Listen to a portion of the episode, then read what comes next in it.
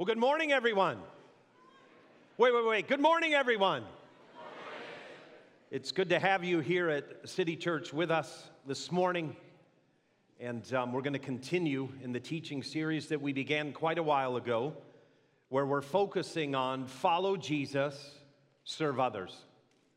Follow Jesus, serve others. And in line with this, the teaching that God laid on my heart last week for the City Church family was one where there's been a lot of feedback. A lot of feedback. And one of the, the roles as a pastor, if you were to kind of look at the people that tell pastors what we ought to be doing, they tell us three of the major priorities. There are others, but that God calls us to be people of prayer where we listen to God but God also calls us to be people who pastor people, where we meet with people and we listen to where they're at and what's going on in their hearts and lives. Not so much for feedback towards City Church, but just to meet with people and hear what they're at and what is life throwing at them and what are they going through. And then another thing that's a priority for every pastor is after you to listen to God through prayer, you listen to people with what's going on in their hearts and lives, then you preach. You go into God's Word and say, okay, what does God's Word have to say to what people are wrestling with or what people are struggling with? And one of the things that I have come across over the past several months is that there's a good number of people here at City that are struggling with fear and they are struggling with hatred and bitterness. Hatred and bitterness.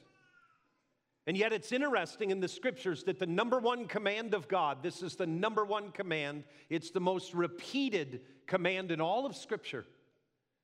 There are people struggling with fear, and yet the number one command of God from the Older Testament to the Newer is this Fear not, I'm with you. Fear not, I am with you. The other command Jesus brings us and last week we took a look at this, and I'm not going to go over the teaching again, but if you were not here, I want to encourage you that it's up on the City Church website. You can watch the teaching from last week. But the teaching focused on Luke chapter 4 when Jesus went home to Nazareth to the people that knew, knew him, and he confronted them in their nationalistic fervor. And he challenged them with two stories of where God had done miracles among their enemies where God had literally healed their enemies. And because of that, they became irate and bitter, and they grabbed Jesus and took him to the edge of a cliff in Luke 4, and they were going to throw him off the edge and killed him. But with God's strength and power, Jesus just walked through the crowd and he went on his way. And the challenge of that episode is, is am I loving my enemies? Or have I become so filled with fear and with bitterness and rage where I am despising and I'm hating people? There was a lady who's sitting here. I see her this morning. She's sitting in the auditorium. She approached me after the service with two of her children. And she asked me this question. She said, How do you do this practically? What does that look like practically? Well, unbeknownst to her, I already had an idea that I'd been working on for this week, and you'll experience that idea in just a few moments about what is it like when we handle these things the way Christ calls us to. Last week we ended. The last scripture that I read was a scripture that warns us as followers of Jesus what the end times are going to look like in conjunction with that hometown group that Jesus grew up with and how they had become a people of hate and a people of bitterness and fear. And Jesus, in conversation with his disciples at the very end of his ministry in Matthew 24, they come to him and they ask Jesus this question What will the signs of the end be? Jesus, we believe that you're the prophet, that you're God in the flesh. Tell us what it will be like in the end, the end of times. And we read some of those texts, and we're going to do it now. So if you have a Bible, turn with me to Matthew 24, And we're going to read verses 3 through 14. It's page 805 in the Bibles that we provide. And the text will also be up on the screen. And I would like for you to read it with me. I will read it out loud.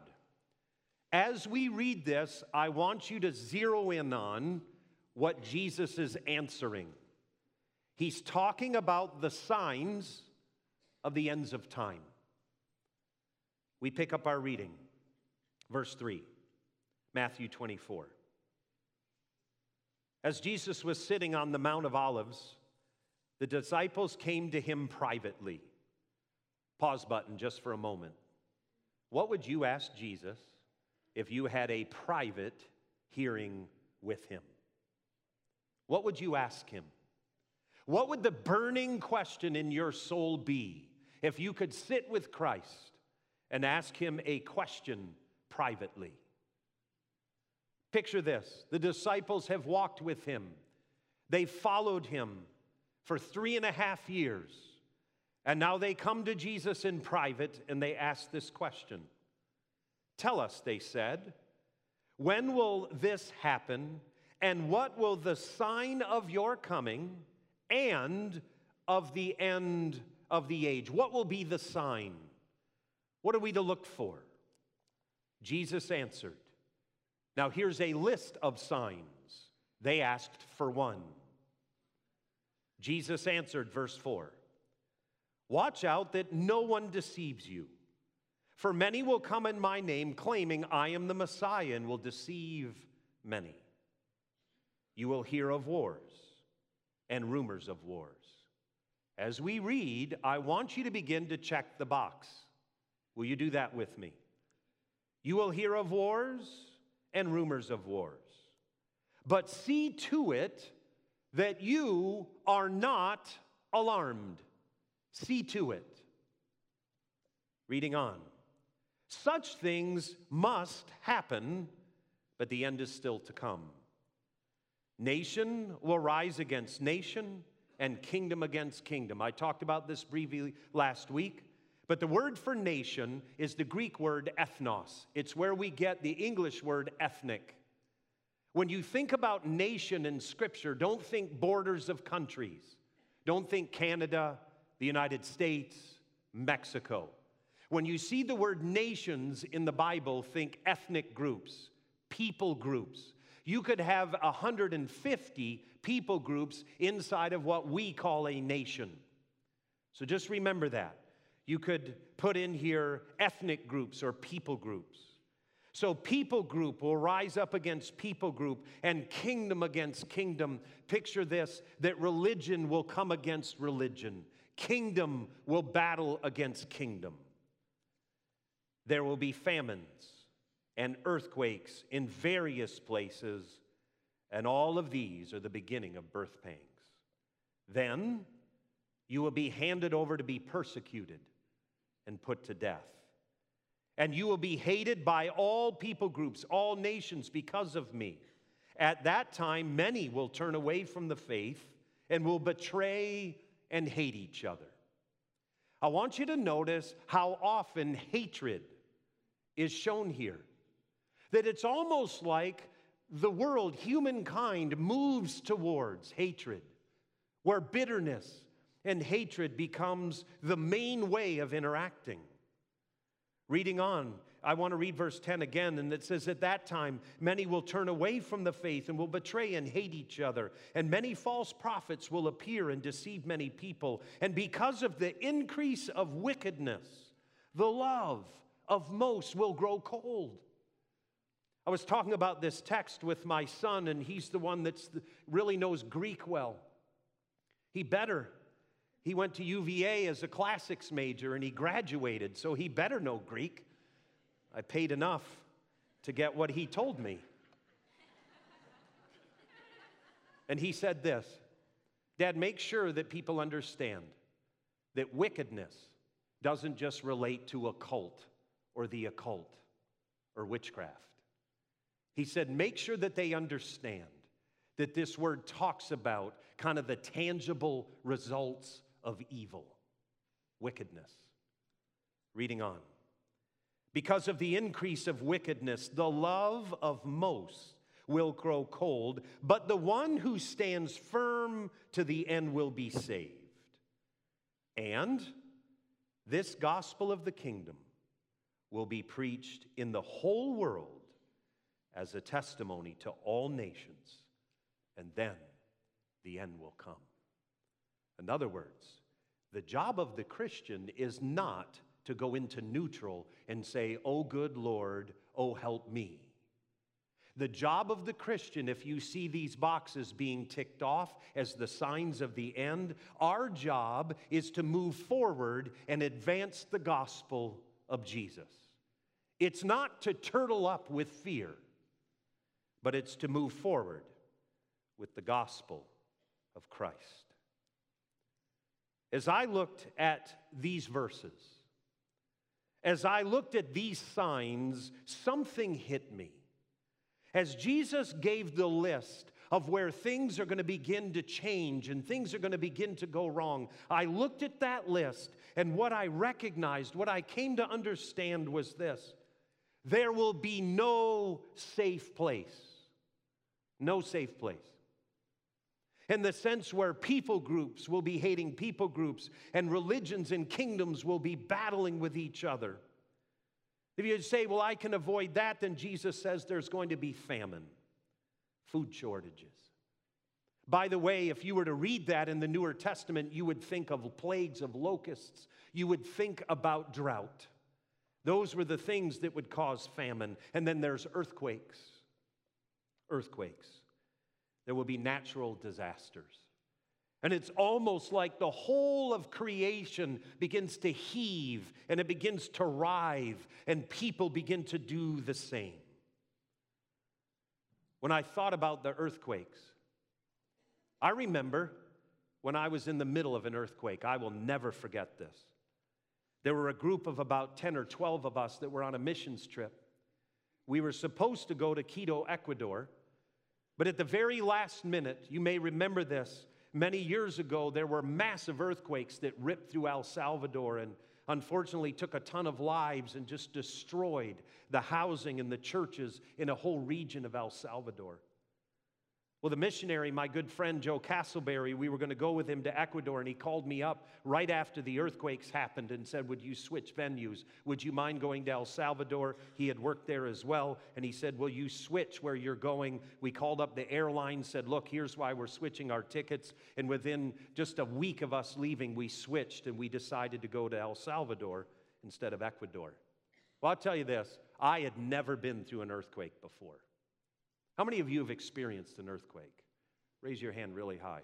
How many who keep that hand raised? How many of you with your hand raised, if you've been through one, just if you ever go through another one, it'll be too soon? Raise your other hand.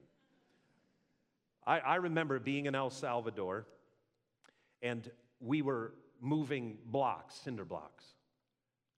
And I was sitting on a stack of cinder blocks, not because I'm lazy, just because the blocks needed stabilizing. I needed to sit on them and keep them stable. But I was sitting there, and all of a sudden, I heard what sounded like a freight train. And I literally looked on the side of the mountain, and the trees began to slap together. And I thought, it looked like wind.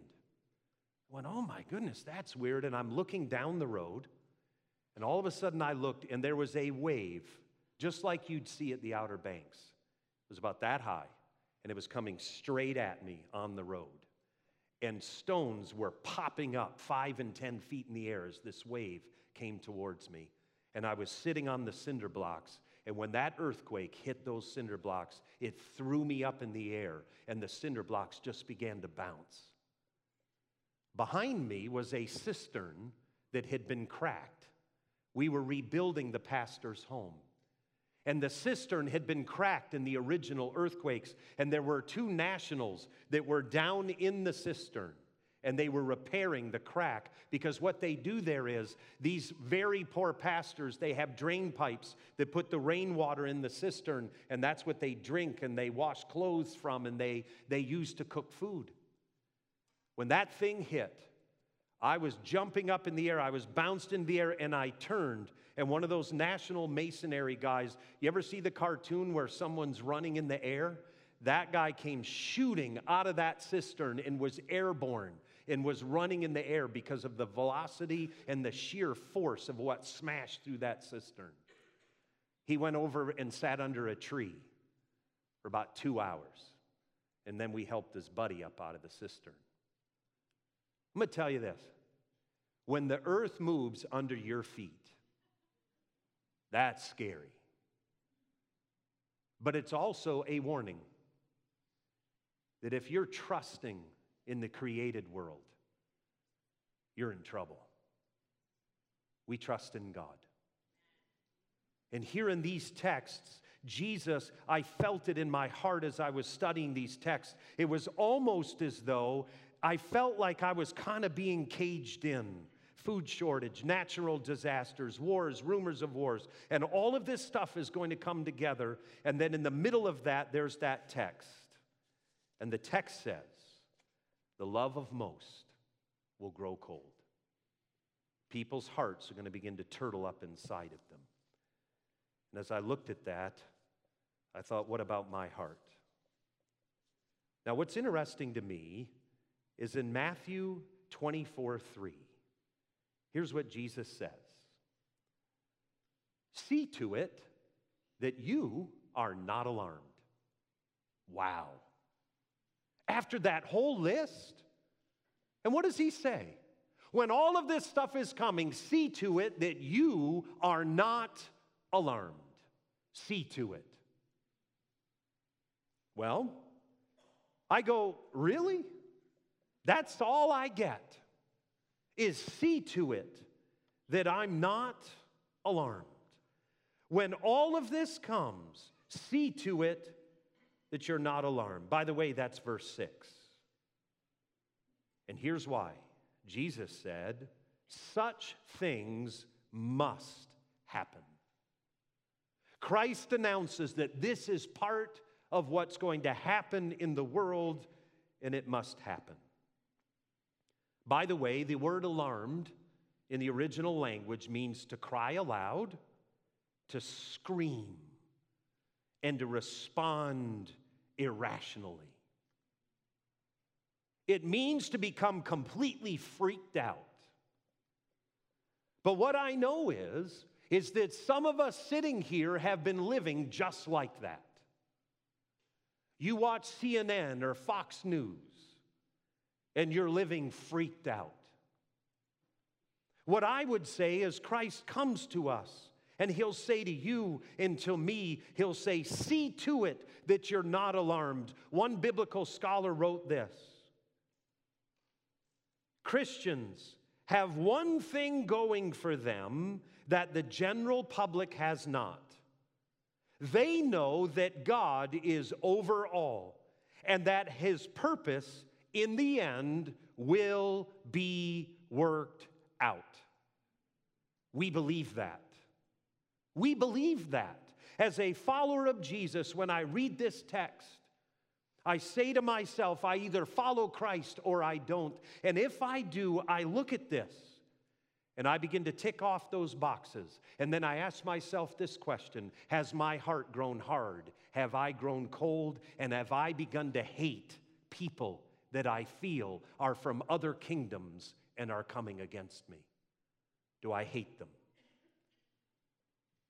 So when I thought about this, verse 9 of Matthew 24 says this Then you will be handed over to be persecuted and put to death, and you will be hated by all nations because of me. What I want to say is, I signed up to have a happy life. That's why I want to follow Jesus. But I just want to share with you that Jesus says, Beware, because people will rise up and they will teach a gospel that is not the gospel of Jesus. It's going to be different than his gospel. Be wise, be aware. And Jesus announces that we will be, or could be, and in this world right now, people are being handed over and being put to death for Christ. And they're standing firm to the end.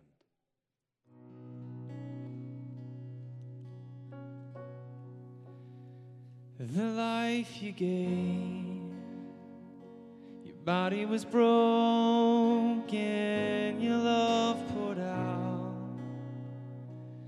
And you died for me there on the cross.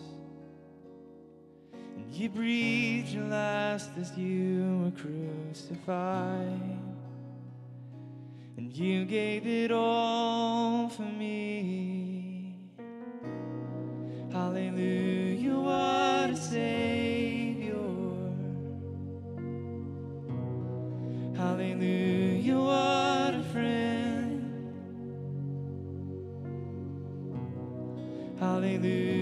King forever. And we thank you for the cross.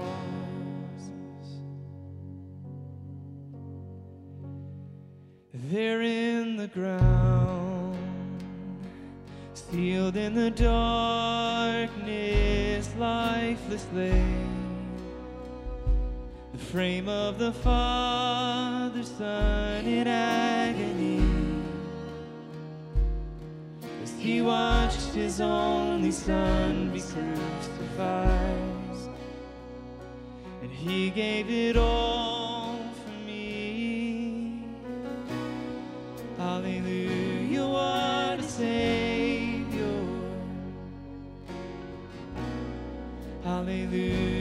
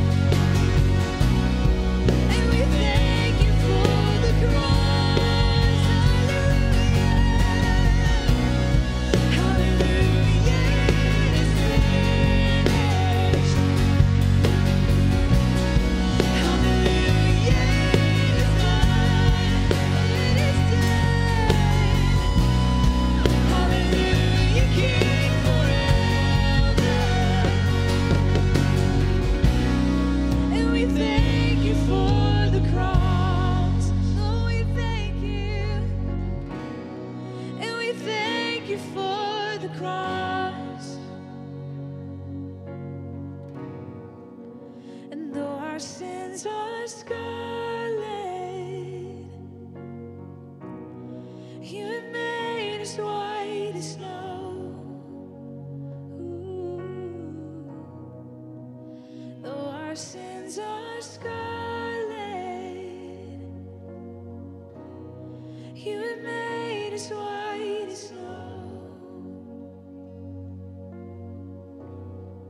And now may the Lord bless you. May the Lord keep you. May he cause his face and his love to shine upon you. And may he give us peace. You can stay in worship if you would like. If you need prayer, the prayer team will be down front to pray with you and to pray for you. Kareem will be at the table at the back if you would like to speak with him. But let's all exit in an attitude of worship. Let's worship again as we go. We thank you for the cross. God, we thank you for the cross.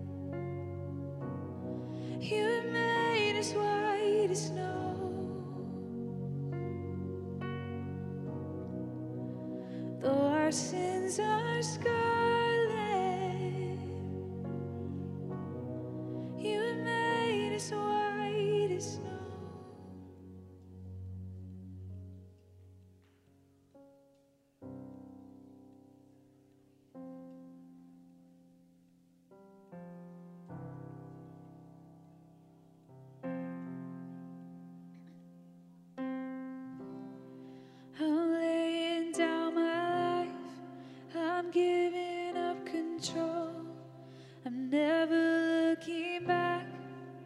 I surrender all. I'm living for your glory on the earth.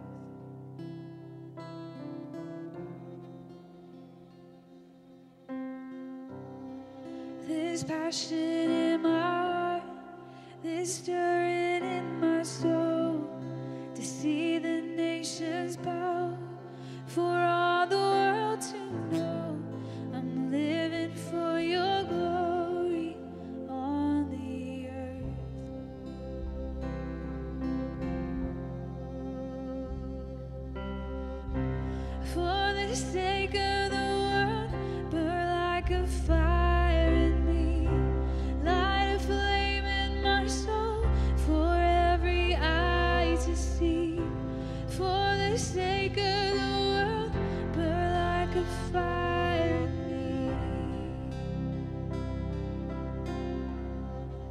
Isn't